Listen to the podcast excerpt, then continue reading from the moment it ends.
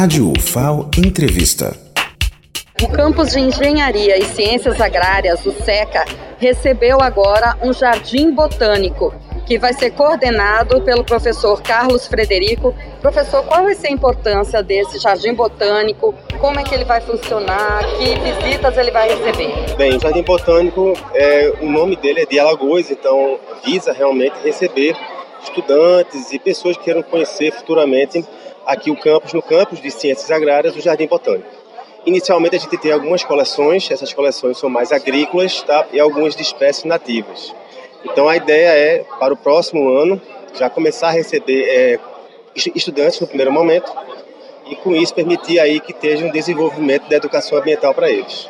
Professor, e com relação à área, qual é a área desse jardim botânico e como serão as visitações? O senhor falou das possibilidades de ter trilha. Como é que vai ser essa participação da comunidade conhecendo esse jardim botânico? Então, inicialmente vai ser com as escolas, através de um projeto de extensão para poder passar para eles a, o que é o jardim botânico, qual é a sua função, a parte da educação ambiental que vai ser importante. Em relação à trilha, nós vamos fechar uma parceria com o pessoal da Frascali para que a gente possa fazer trilhas guiadas com segurança, então que as pessoas que estejam interessadas possam conhecer os principais serviços ambientais que um fragmento de floresta pode fornecer para a sociedade, para qualquer um, tá? E em loco realmente conhecer isso aí. Qual é a área desse jardim botânico toda? Então, o jardim botânico está dentro do campus tá, de engenharia e ciências agrárias. O, o SECA tem dos, mais ou menos uns 200 hectares. A ideia é a gente criar trechos, pequenas regiões dentro desses 200 hectares, que seria aí realmente é, do Jardim Botânico. Tá?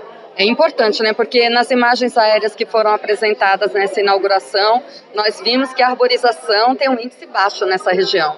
É, essa região aqui realmente é carente disso, principalmente nos conjuntos habitacionais que foram criados aqui ainda. Você quase não tem nenhum tipo de arborização.